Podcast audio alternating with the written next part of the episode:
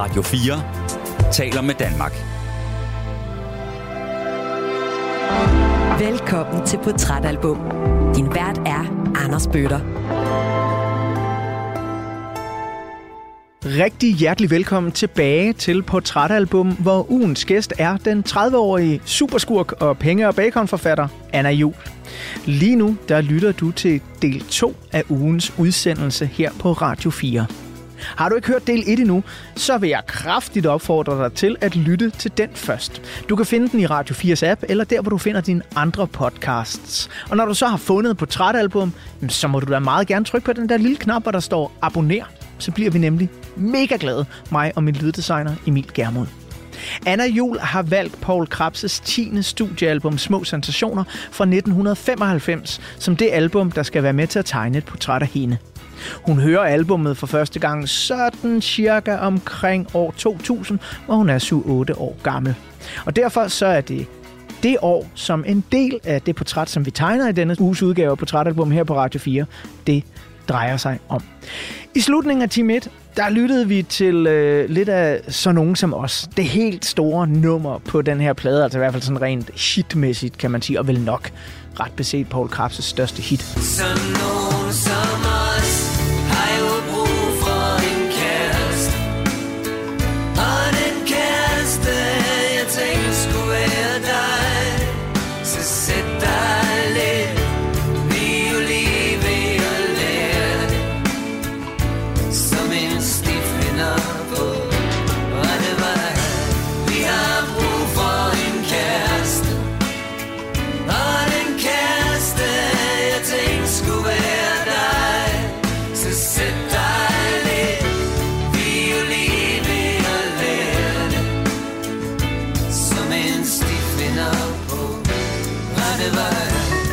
Det er et nummer, som du skal giftes til en eller anden gang. Og øh, Paul Krabs skal muligvis komme og spille live. Altså, det skal han, så må vi finde en dato, der passer ham. Så, så må vi ja. Arrangere ja. Hele brylluppet yes. Rundt om ja. Paul Krabs' kalender. Ja. Det, det synes jeg er virkelig fedt at gøre. Hvorfor er så nogen som os så godt et nummer? Altså udover at det er et stort hit, man kan synge med på den og klappe på 3 og 4 og alle de der ting. Hvorfor er det et af dem, øh, du har fremhævet fra pladen her? Jamen, øhm, jeg synes virkelig, at det er en øh, ultimativ kærlighedssang. Forstået på den måde, at den har øh, både sådan rent, nu er jeg jo ikke sådan musikgeni, så jeg ved ikke, om jeg bruger de rigtige termer, men noget af sådan noget meget stilfærdigt blandet med noget meget bombastisk. Øh, man lige pludselig kommer kor på, og det går sådan helt op på de høje klinger. Hvilket for mig er sådan lidt, på en eller anden måde meget sådan præcist for sådan love, som langt hen ad vejen jo er hverdag og en vaskemaskine, der ikke virker og sådan noget. Og så er der sådan de der enkelte, hvor man kommer op, og der kommer kor på, ikke? Øhm, og det er meget fedt. Og så igen, som vi talte om, det der med en tekst, som måske på overfladen lyder banal. Og måske er den også banal, men måske er der ikke noget problem med, at nogen bare kan sige noget så præcist. Så for eksempel, der er sådan et... Øh, lige op til omkvædet. Øh, vi har været ude i universet som to satellitter hver sin vej. Så er det noget med, lige, lige, lige nu så er vi landet, og du er lige i nærheden af mig. Hvor er det også bare godt Ja, skrevet, altså det der med sådan, at man, ja, man er to satellitter, man har været ude og prøve alt muligt lort. Og så af en eller anden forunderlig årsag, så er man landet i det samme hav, lige ved siden af hinanden. Ja. Og så har man hinanden, og det kan være, det kun er for en periode, men sådan stadigvæk. Og jeg bliver sådan helt rørt. Jeg ved ikke, jeg kan slet, jeg kan slet ikke øh, holde den sang ud på den gode måde. Nej, men jeg synes, det er meget ja. Smukt, fordi jeg kan se, du bliver rørt, og jeg, og jeg, jeg kan høre det på dig, og jeg har det sådan, der er fandeme ingen, der skal fortælle mig, at man ikke må blive rørt af det banale i livet. Fordi så holder vi jo også op med at kunne blive rørt af en solopgang, øh, eller ens hund, der smiler til en, når man kommer hjem. Ikke? Og det er vigtigt at kunne blive rørt af det banale i livet. Jamen præcis. Nu øh, har jeg besøg af en forfatter øh, her i studiet, og det er heldigvis ikke første gang, og forhåbentlig heller ikke sidste gang, at jeg har det. Og der er jo et eller andet med, når vi så taler om alle de her ord. Øh, du selv gjort af ord, og har formået at skrive dem ned i en bog, øh, hvilket er noget af det, jeg har dybest respekt for. Jeg er sådan helt, åh, forfatter, det vil jeg gerne kunne kalde mig selv en dag, men, men, og jeg har jo, altså hvis man bare kigger på min manus, ikke, der ligger jo en halv bog allerede her, men, men jeg, jeg kan simpelthen ikke komme op på den der hest der, og jeg kan ikke forestille mig, hvordan jeg nogensinde skulle formulere en bog, og, og formulere så mange ord, øh, som der skal til at være en bog. Men når, når du, hvis du prøver sådan at tage lidt Anna Jul forfatterhatten på, hvad er det så, Paul Krabs han kan med ord? Altså, hvad, hvad er det, der er øh, så prisværdigt ved hans øh, poesi? Jamen, med, med fare for at gentage mig selv, så er det det, det simple og det banale. Øhm, og så har jeg meget stor respekt for, at han ikke er bange for det simple og det banale. Øhm, jeg tror tit, at øhm, jeg er sådan en, jeg tænker utrolig meget over, hvad andre folk tænker og siger om mig.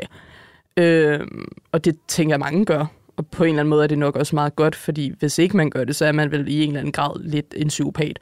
Øh, men jeg, jeg gør det nok også for meget.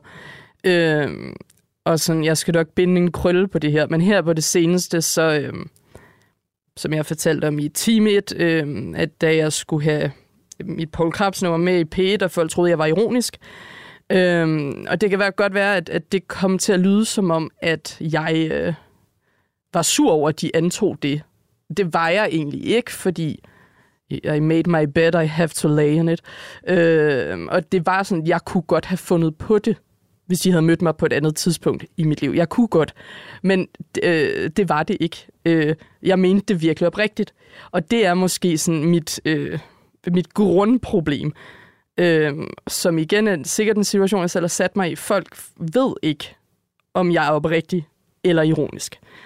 Og det heldige for mig er, at der er rigtig mange, og i hvert fald nok, som godt kan se, at der måske ikke er så stor en forskel på det, de kalder ironi, og så det alvorlige og oprigtige, at de to ting godt kan smelte sammen.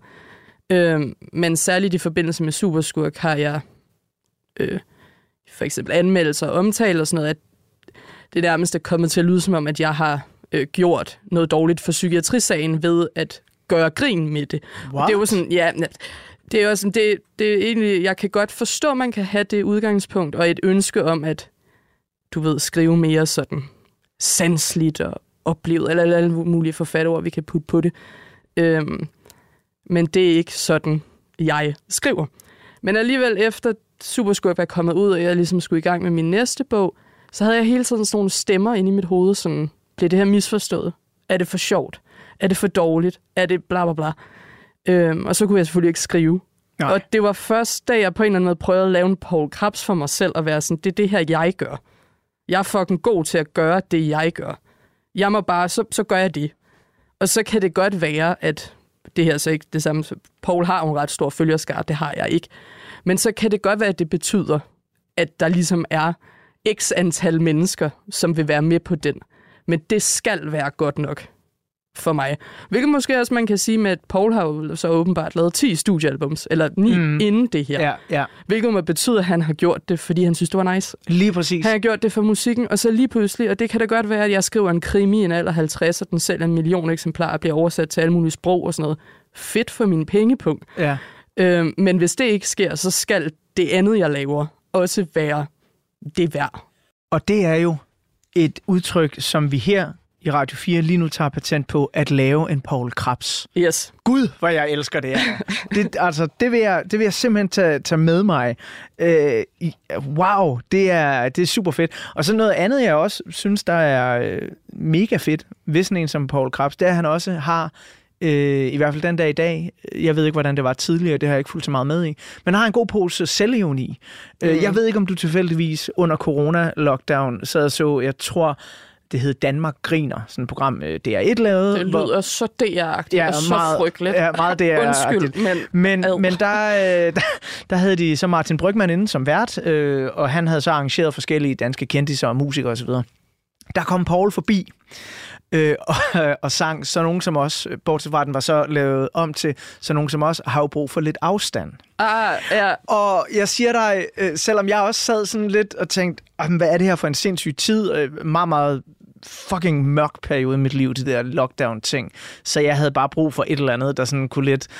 Og du ved, da jeg så Paul Krabs stille op der og, rent faktisk bruge ironi, fordi de havde lavet om på hans sang, men jeg vil sige, fordi han selv stillede op med rankryg og spillede den der, så følte man ikke, der blev gjort grin med den. Der blev mm. ikke set ned på den. Den blev rent faktisk brugt til at skabe noget fællesskab, og det, det synes jeg bare var helt vanvittigt morsomt. Øh, og altså, hvis du ikke har set den, så skal du prøve at finde det, ja. det klip, øh, fordi den, øh, den kunne et eller andet, den sang der.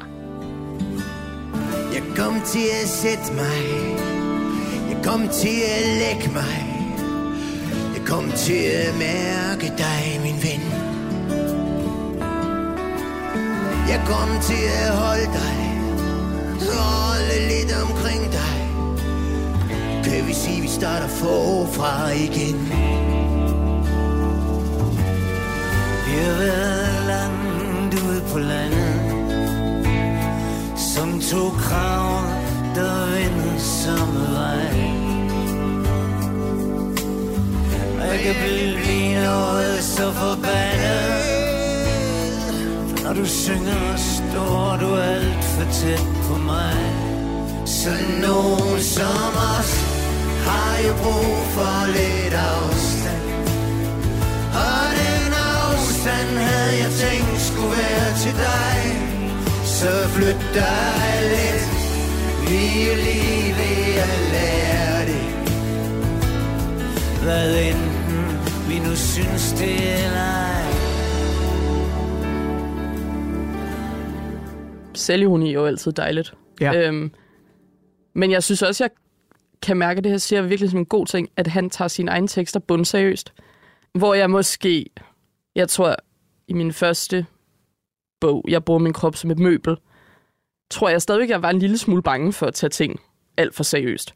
Og sådan, der, må man, der, der kan jeg måske godt vedkende mig, at der nogle gange er kommet, du ved, et skud ironi oveni. Jeg ved ikke, om jeg har gjort det bevidst eller ej, men sådan hele tiden sådan en, ja, en, en lille afstander. Øhm, og det synes jeg ikke med superskurk, men, øhm, men det der med, at, at jeg synes, det er fedt, at Paul både kan være sjov, men også tage ting seriøst. Ja.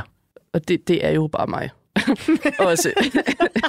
øhm, og at der er en hård, fin balance mellem det sjove og det tragiske, ikke? Jo, lige præcis. Det er der. Der er en hård, balance mellem det.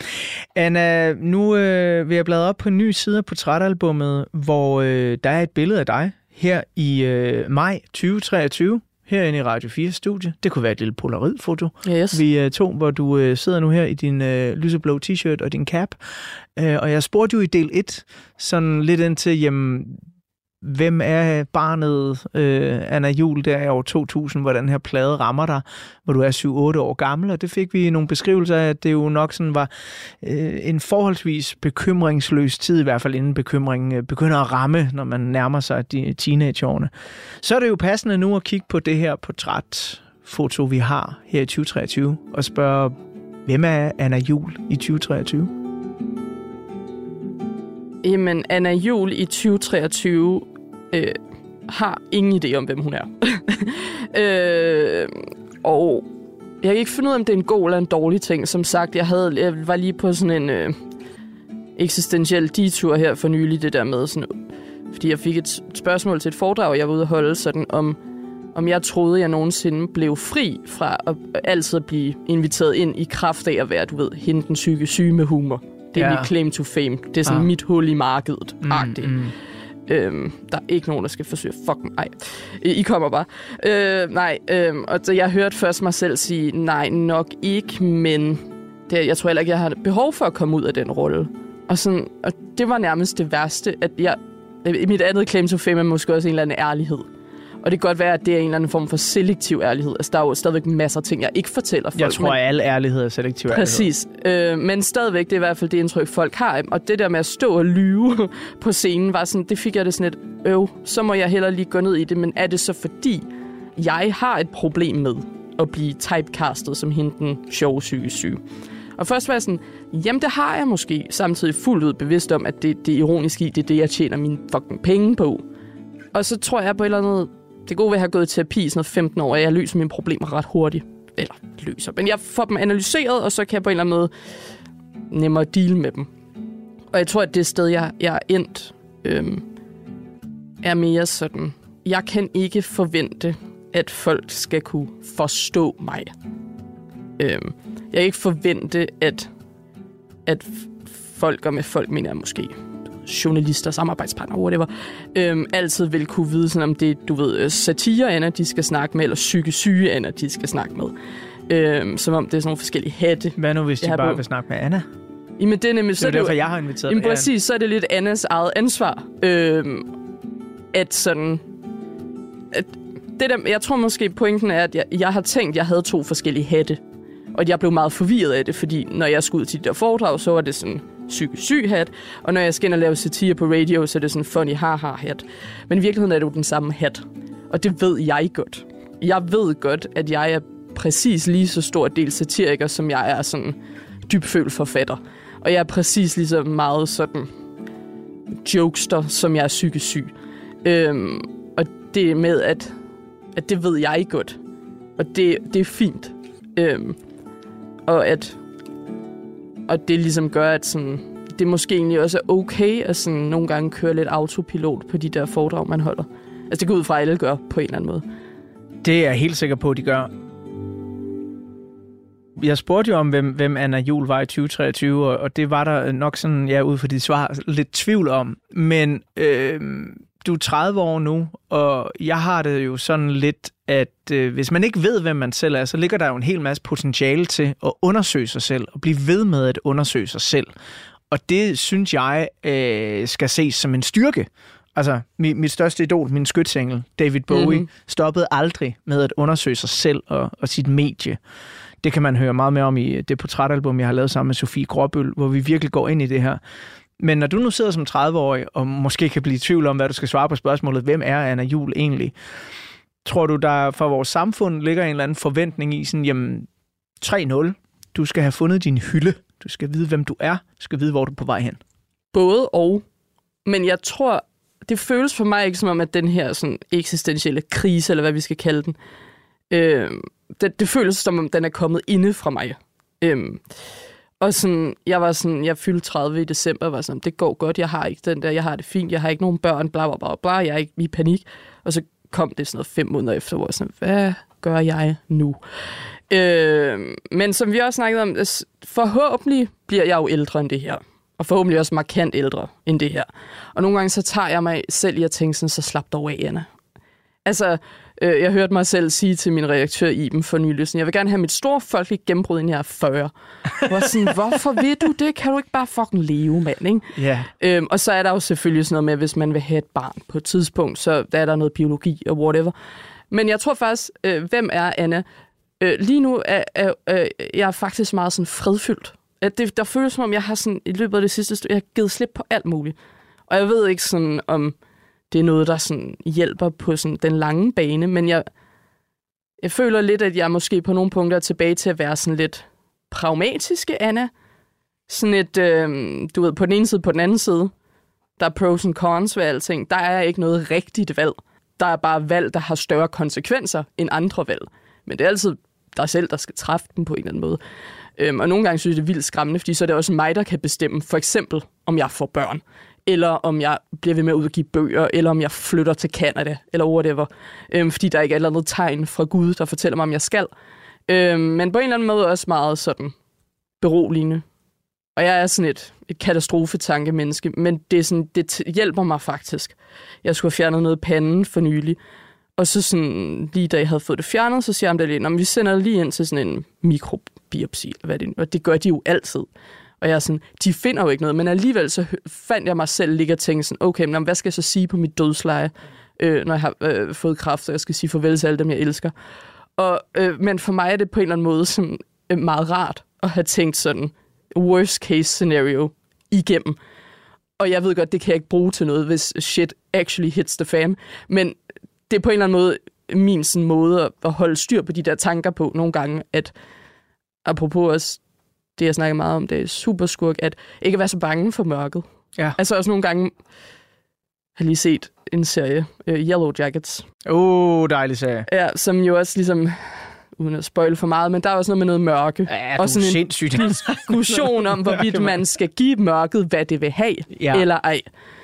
Og jeg ved ikke, om mit mørke er så konkret en størrelse som i den serie, men at nogle gange så bare sådan, mm, prøver jeg at gå lidt ind i det, Ja. i stedet for ikke altid at være sådan, hver gang det kommer, sådan gå væk. Men mørket giver og tager jo, og det gør øh, musikken i livet også. Og når du sidder her og øh, taler øh, ret velartikuleret om, hvem du er, og måske hvem du ikke er, og har givet slip på nogle ting, så øh, melder det sådan musikformidleren sig jo også i baghovedet, når, når, når du går igennem forskellige perioder i dit liv, bruger du musikken på en eller anden måde? Altså til at trække dig op fra et hul, eller til at skubbe dig ud af døren om morgenen, eller øh, er den en, en indre ven, der kan hjælpe dig øh, igennem noget? Helt sikkert. Øhm, det der med at tænke meget over, hvad folk tænker om en. Og jeg er lidt bange for, at det næste, jeg siger, vil være, at folk er sådan, ej, hvor hun irriterende. Men igen, det er rigtigt nok. Øh, jeg hører utrolig meget Eurodance. Ja. Øh, når, når jeg øh, går. Jeg kan rigtig godt lide øh, nogle gange at høre ting, hvor man virkelig skal forholde sig til en tekst. Og så kan jeg også godt nogle gange høre, hvor det er bare sådan nogle, lige at høre nogle kvindestemmer, der, der sådan noget, I wanna suck on your lollipop. Ja. øh, og jeg ved ikke, det er sådan, der, der er noget power i det, og det der med, at, at det er svært at sådan helt at vide, hvornår en sang slutter, og den næste begynder, så det bliver sådan nærmest lidt tranceagtigt. Jeg er jo sygt nysgerrig, fordi jeg er jo vokset op i Eurodancens heyday. Hvad, hvad for noget Eurodance hører du? Er det bare sådan random playlister fra, fra streamingtjenester, eller har du favoritter? Jeg har klart favoritter. Dr. Alban. Ja! Yeah! DJ Alligator. Yes! I wanna suck on your lollipop. Uh, Sandstorm. Ecuador. Gigi De Agostino. Saturday Night. Aqua. Det er eddermame med noget Eurodance, der, der resonerer hos mig også, og vildt fascinerende, at øh, jamen, det er noget, der, der stadigvæk øh, ringer godt hos dig, fordi jeg tror netop Eurodance er sådan noget, som nogen fra kultureliten i de store anførselstegn, jeg laver her, vil sige, det der, det er bare en døgnflue. Ja, Det er over mås- lige om lidt. Ja, men jeg, jeg tror, det er ved at komme tilbage hos de unge, Ja. når de sniffer speed og hører alt muligt spændende ting. Øh, ja, og så forleden fik jeg et meget pludseligt opstået behov for at høre Bon Iver igen. Nå, Det havde jeg ikke haft i lang tid, men så gik jeg lidt med det. Come on, skinny love, just let's sing it. jeg elsker, at du er sådan i, øh, i øst og vest. Ja, Øh, men altså, sådan er jeg også. Altså sådan, i, men det reflekterer vel også dit sind? Ja, men det er meget det der på den ene side på den anden side. Altså sådan, i, i også apropos det der med at have politiske holdninger. Jeg synes, Ja. det er så svært at finde et parti at stemme på. Mm. Ikke fordi, at de alle sammen er idioter. Det er de også. Øh, men mere ud fra det der med sådan, jamen ja, på den ene side, ja, din holdning giver mening, men jeg kan også godt sætte mig ind i at forstå den modsatte holdning. Og jeg kan ikke vurdere, hvad der er mest rigtigt. Så derfor er jeg blevet sådan lidt politisk apatisk. Ja. Og sådan, vil du være, go with the flow. Det, der, ja, anyway, det er ikke så godt som samfundsborger. Sam, samfundsborger men, øhm, men ja. Jeg vil øh, lige om lidt bladre op på øh, den næste side af portrætalbummet, fordi jeg går jo også sådan og tænker lidt over, Nå, men så der i år 2000, hvor du er 7-8 år gammel, det kan være, at du hører noget af den musik, der bliver udgivet i det her år. Fordi mm-hmm. det sjove er jo også, at du, du, du, du fremhæver et album, der er udgivet nogle år før, ikke? altså fem år før år 2000. Øh, så det ser jeg frem til lige at tage dig lidt ned øh, Trip Memory Lane, og måske høre, om der er noget af det, der fænger den dag i dag. Men inden vi kommer til portrættet af musikåret 2000, så øh, skal vi høre nummeret Prinsessen af Aalborg. Uh, det er jo min theme song. Det er din Ja, theme den er skrevet jeg om er... mig i min fortid. Hvorfor? Jamen, øhm, fra en person, der har haft det fucked up i mange år, så ophober øh, andelen af fucked up oplevelser sig også. Og i Prinsessen af Aalborg, så er der jo, den handler jo om, øh, du ved, øh, Prinsessen af Aalborg. Hendes navn stod skrevet i mangt matematikbog. Og så er der gået nogle år, og nu, øh, så omkødet er jo sådan noget, der er nok, der gerne vil være der, når du vågner, der er nok, der gerne vil være der, når du går hjem. Men det er mandag morgen efter natten til en søndag, og det er mandag morgen, du mest har brug for dem. Øhm, så på den der måde med sådan, i mange år, sådan, øh, måske fordi, jeg ved ikke, og det, igen føler jeg ikke, det var bevidst, jeg spillede sådan en eller anden rolle som sådan en gør, der ikke gav en fuck. Men du ved, hvis man ikke giver noget ud i universet, så kommer der sjældent noget igen. Øh, og så var der jo hele tiden sådan et, vil du godt blive? Vil du godt elske mig? Vil du godt lade være med bare at kaste mig ud med badevandet? Men så sådan, det kunne jeg ikke sige til nogen. Så i stedet for var jeg bare sådan meget op- opmærksom på, at det var mig, der skulle bede vedkommende om at gå først. Aha, Alle de der sådan dumme de små spil. datingregler Ja. ja. fra Mm, gamle mm. dage, ikke? Øh, jeg tror ikke, det er gamle dage. Det er sådan, at det skulle stadig. jeg har ikke været på Tinder i efterhånden mange år, så øh, jeg ved ikke, hvad de unge render og laver.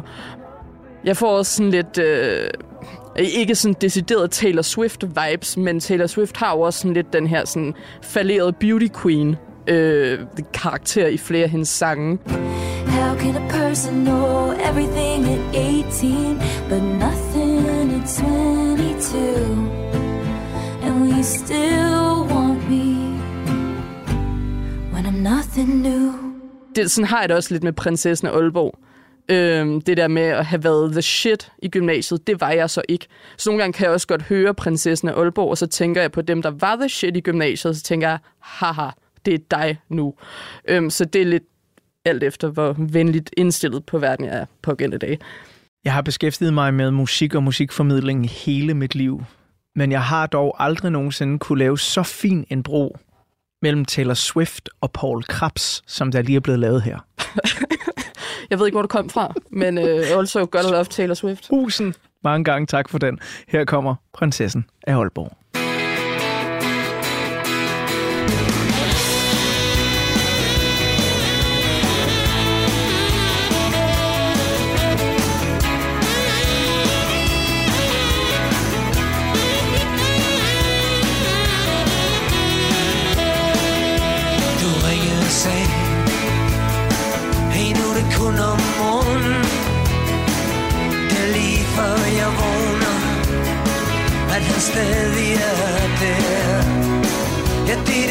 Er det eneste tidspunkt. Det er lige før jeg vågner. At der er bitte små mærker Efter der hvor han lå. Du havde aldrig drømt om at det skulle gå lige sådan her. Det ikke var dig, der tog dit gode tøj og skrev. Og det er en ny fornemmelse? Og lede efter vennerne I bunken af bekendte fra en udlevet tid Men der er nok, der godt vil være der, når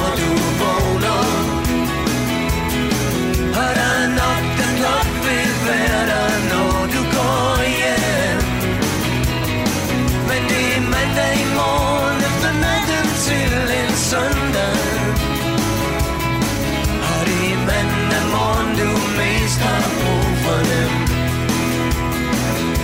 Du var prinsessen. Prinsessen af Aalborg.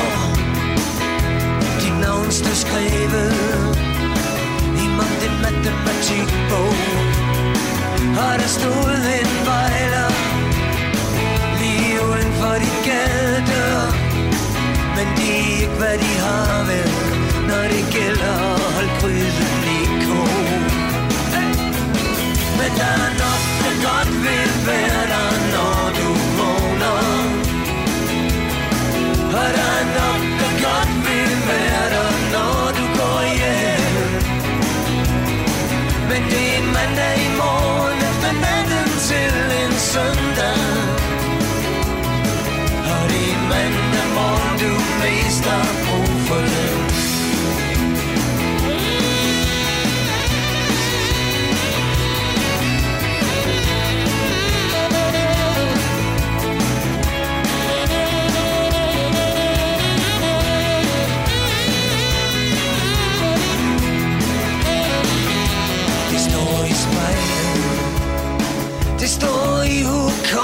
hukommelsen Hvem det var du Brugte ordene på. Men nu er det kun om morgenen. Det er lige før du vågner. Er der bitte små mærker Efter det var en lov men der er nok, der gør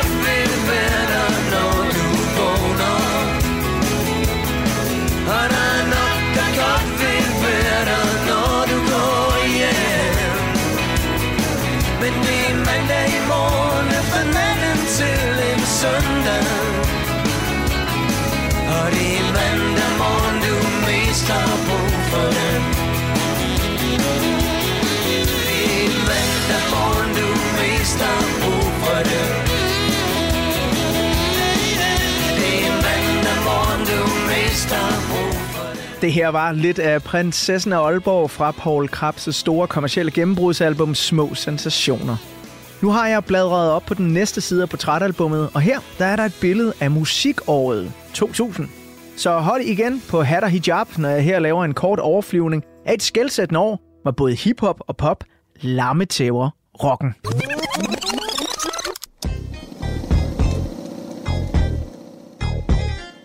Frem mod årtusindskiftet er de store dominerende 90'er rockbølger for alvor døende. Det tidligere så friske pust fra grunge bliver efterhånden til soft rock, og Britpoppen, der rockede Cool Britannia ud til hele verden, har svært ved at finde det rette udtryk. Så i år 2000, der tilhører hitlisternes troner nye kæmpe amerikanske hiphop-navne, såsom Nelly, Outkast og Eminem, bøllepøllerok crossover rap fra Limp Bizkit og popkonger og dronninger, såsom NSYNC og Britney Spears, der storhitter med hendes andet album, Oops, I Did It Again.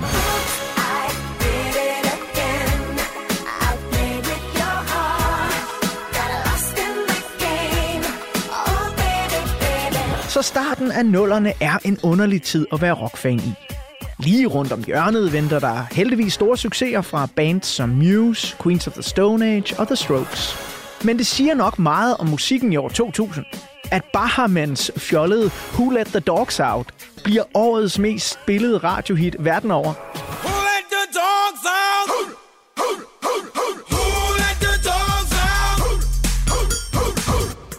Samtidig med, at Radiohead vælger at slå deres eget image ihjel og redefinere forståelsen af, hvordan britisk rockmusik skal lyde, da de udgiver det vanvittigt modige, skæve mesterværk Kid A.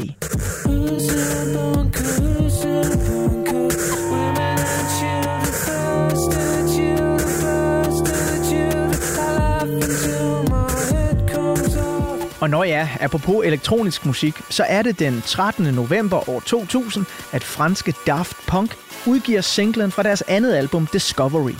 Et album, du i øvrigt kan høre meget mere om i den udgave af Portrætalbum, hvor jeg har besøg af Rune Rask fra Suspekt. One more time.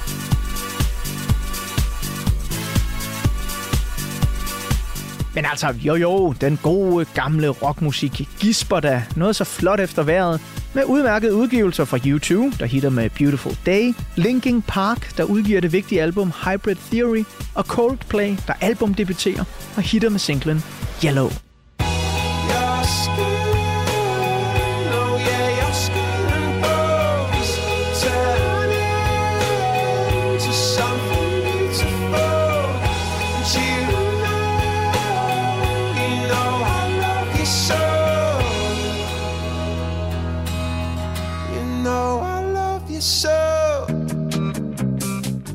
Hjemme i lille Danmark, der går musikken også lidt og har det sådan, som min barndoms computerspilshelt. Skærmtrollen Hugo vil sige det. Da de danske Grammy'er for år 2000-udgivelserne skal uddeles i 2001, og arrangementet i øvrigt skifter navn til Danish Music Awards, der er der både gamle og nye kendinge, der dominerer totalt. DAD får statuetter for albummet Everything Glows, Aqua løber med priser for deres andet album, og Tim Christensen er lige gået solo med albummet Secrets on Parade. Forandringens vinde suser dog lige rundt om hjørnet. For hiphopgruppen Suspekt har lige udgivet deres debutalbum året før, og i kulissen der venter LOC spændt med sin debut Dominologi. Og både LOC og Suspekt bliver nogle af de spydspidser, som hjælper til med, at dansk hiphop får et kæmpe comeback i løbet af nullerne.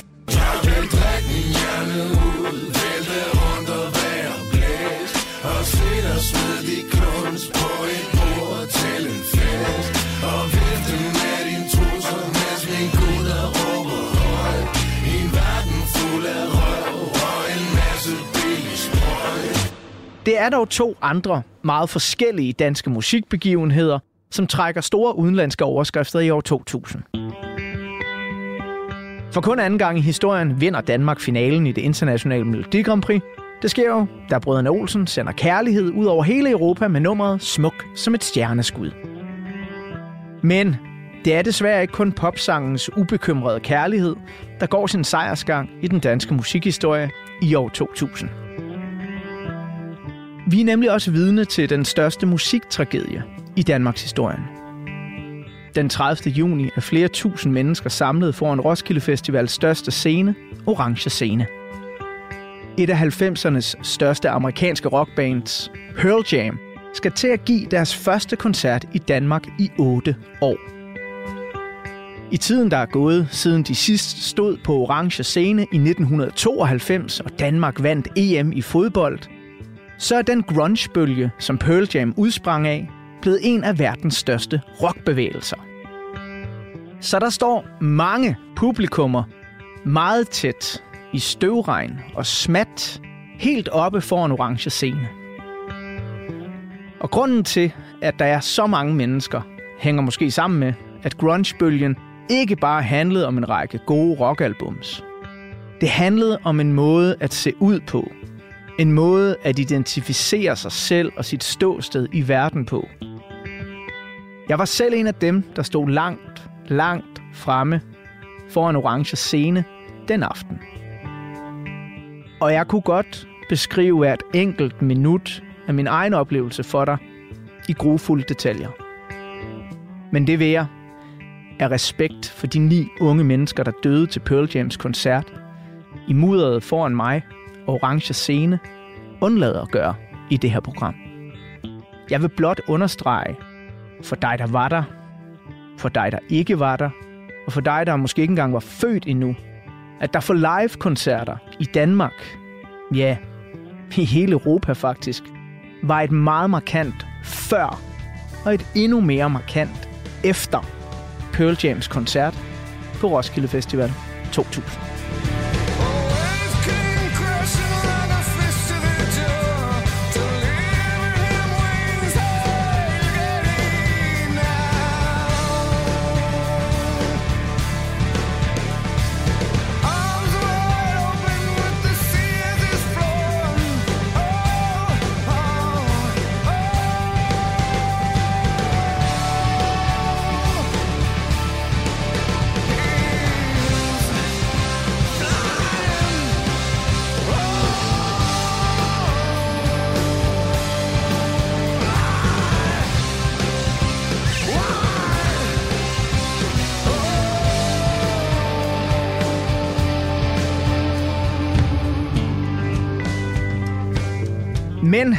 år 2000, der er ugens portrætalbum gæst her på Radio 4, forfatter Anna Jul, kun 7-8 år gammel. Derfor så tvivler jeg lidt på, at ulykken på Roskilde Festival eller Outcasts store single Miss Jackson påvirkede hendes barndom særlig meget. Men måske så er der jo noget af den her musik fra hendes barndommens gader, som hun hører den dag i dag. Uanset hvad, så skal du her have endnu et fremragende nummer, fra det 1995-album, som Anna Jul hørte meget, cirka år 2000. Fra Paul Krabs' små sensationer kommer her Vinden danser.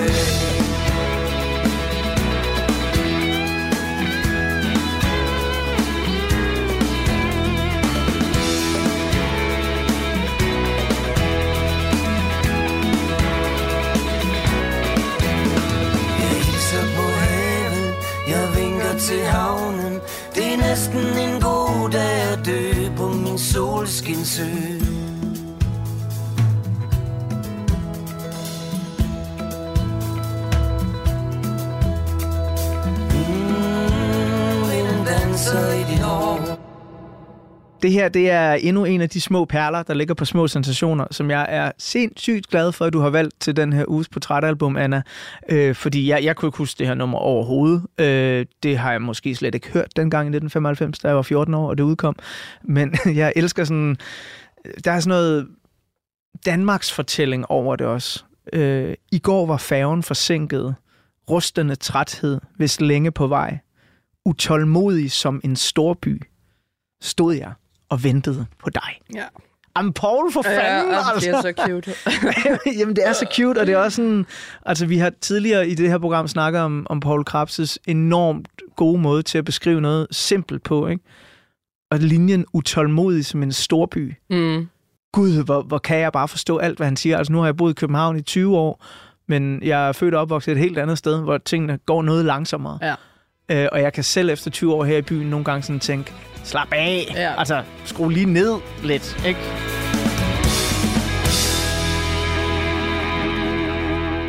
Den her lille overflyvning, jeg lavede musikken i år 2000, jeg er mm-hmm. ret Mhm. sikker på, når du tænker tilbage på din barndom 7-8 år gammel, at der måske ikke er så meget, der sådan lige ramte dig hårdt der.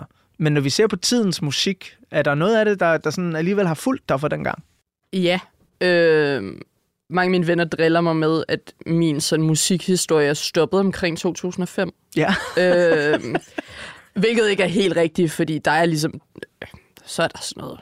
Jeg er jo blevet en rigtig poppige. Ja. Så øh, har vi altså Beyoncé, Ariana Grande, nogle af dem der.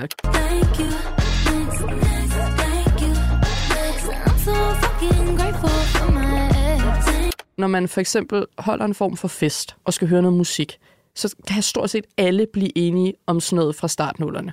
Ja. Om det er Justin, eller Britney, eller Nelly.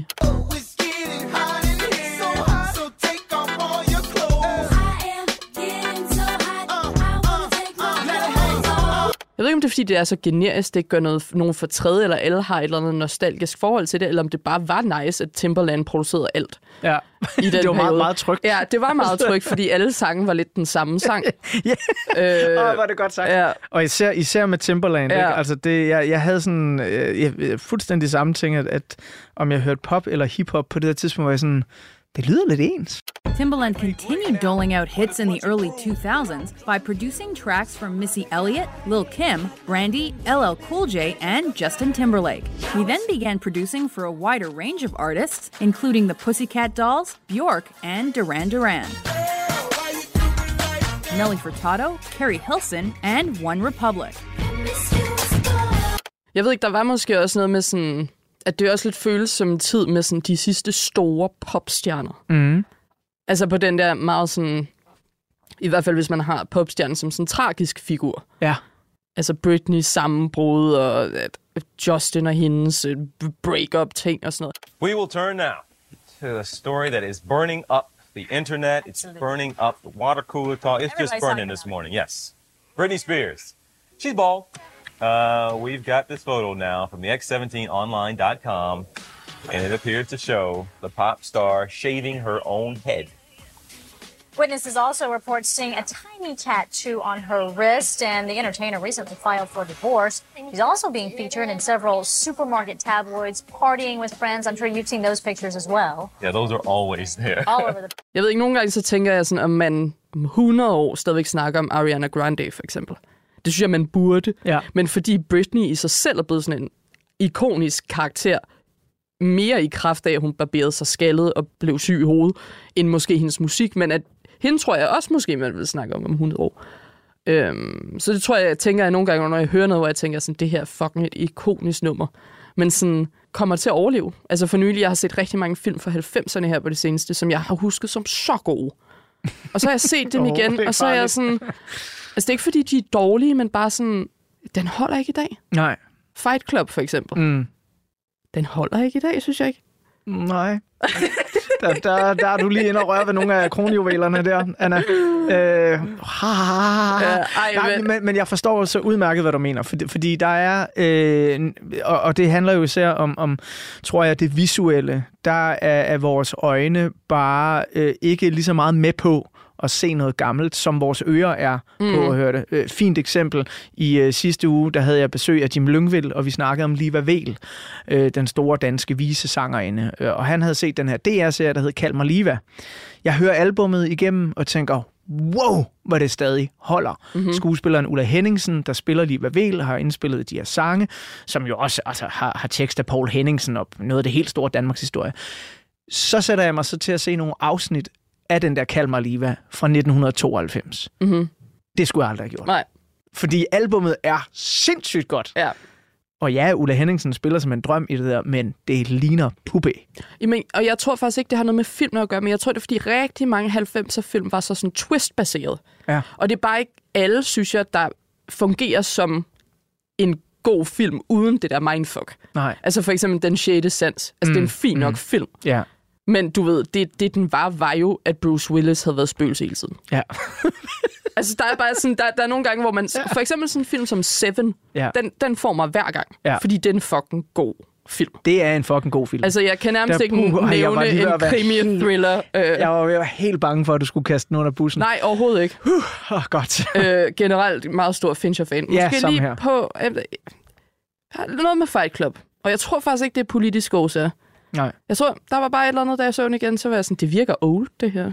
Øhm, vi er faktisk snart ved at være der, hvor vi skal klappe portrætalbummet sammen for den her gang, og vi skal have en, en, øh, en sidste sang. Men øh, inden da, så kunne jeg godt lige tænke mig at vende noget, fordi i del 1 af ugens portrætalbum udsendelse, der fortalte jeg jo lidt om, hvordan Paul Krabs med øh, små sensationer sagde, at han gerne vil fortælle om de små historier fra hverdagen, livet og kærligheden, som aldrig når at komme på tv, øh, fordi overskrifterne bare ikke er store nok, de er ikke bombastiske nok. Øh, og altså, han, han havde ligesom en mis- mission med, med små sensationer. Du har et forfatterskab nu, og en offentlig person derude, som øh, både er sjov og snakker om psykisk sygdom, og nu deler med også om Paul Krabs og hans store poesi. Men hvis du skal kigge på dig selv udefra, hvad vil du gerne? Hvad er din mission med det, du laver? Jamen, i, øh... i lang tid tror jeg måske, at jeg ville have svaret øh, noget med flere vilkår, eller bedre vilkår for psykiatrien. Øhm, Og efterfølgende, så, så kom jeg måske sådan lidt til at tænke på, at så er mit forfatterskab, mit relativt beskedende forfatterskab, måske ikke den bedste måde at opnå lige præcis det på. Nu er jeg jo også indtrådt i bestyrelsen for Psykiatrifonden, så jeg kommer lige til at påvirke det lidt øh, den vej. Øh, nej, men så jeg tror faktisk, at min øh, mission, hvis man skal snakke om noget sådan, det er, at øh, alle mennesker, også psykisk syge, kan være flere ting på en gang.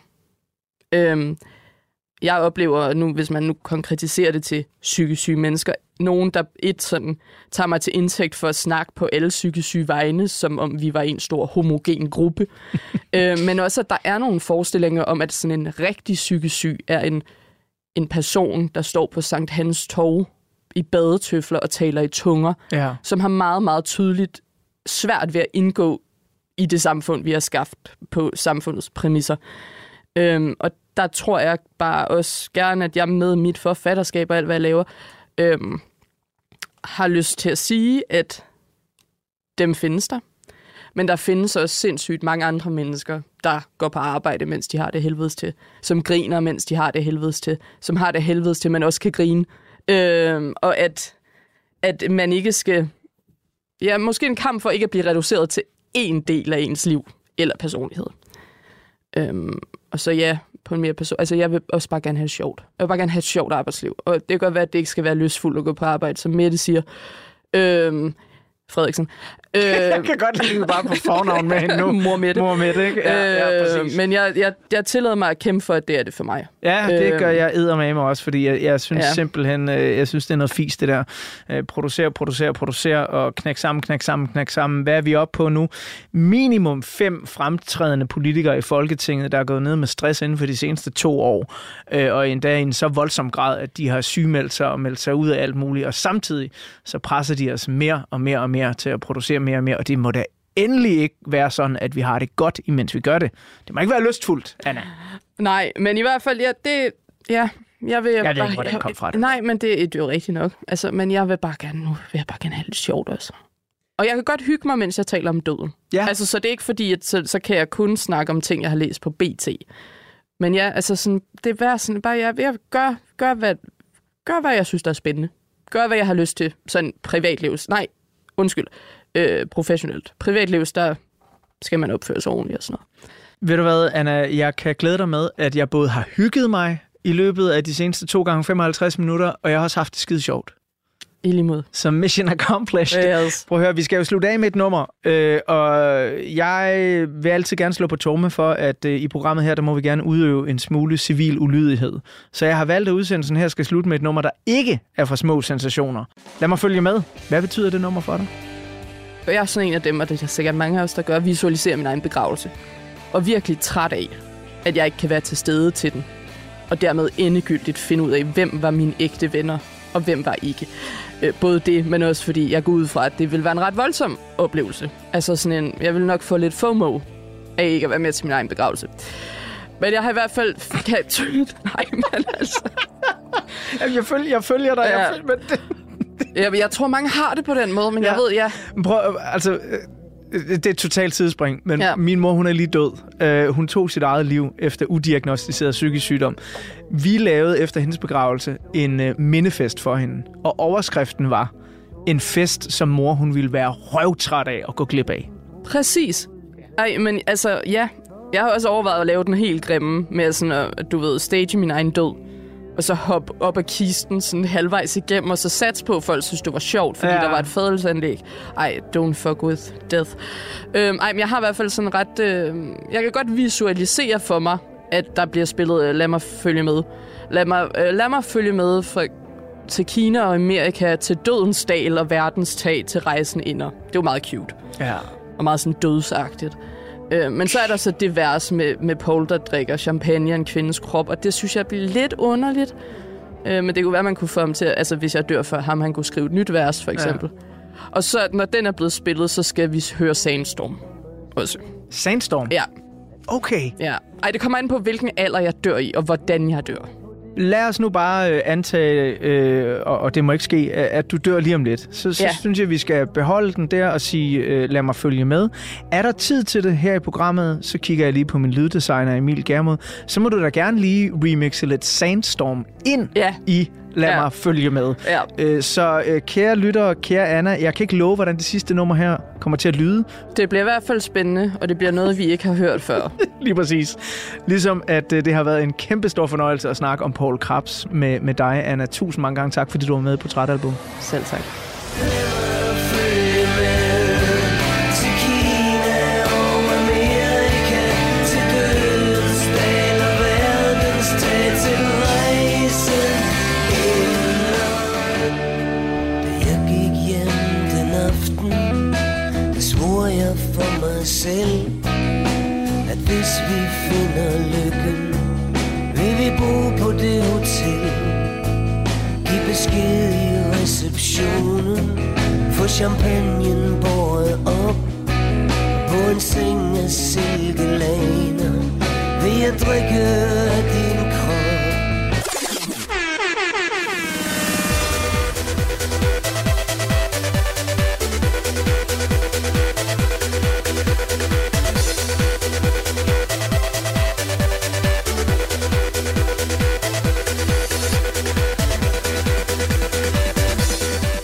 Portrætalbumets sidste side, der står der som altid, at portrætalbum er produceret af Tiny Media for Radio 4.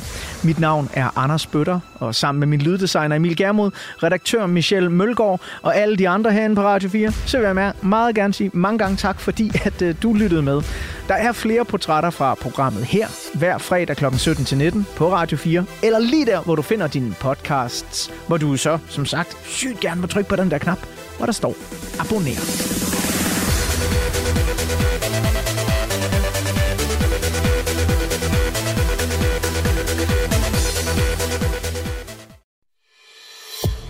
Har lyttet til en podcast fra Radio 4.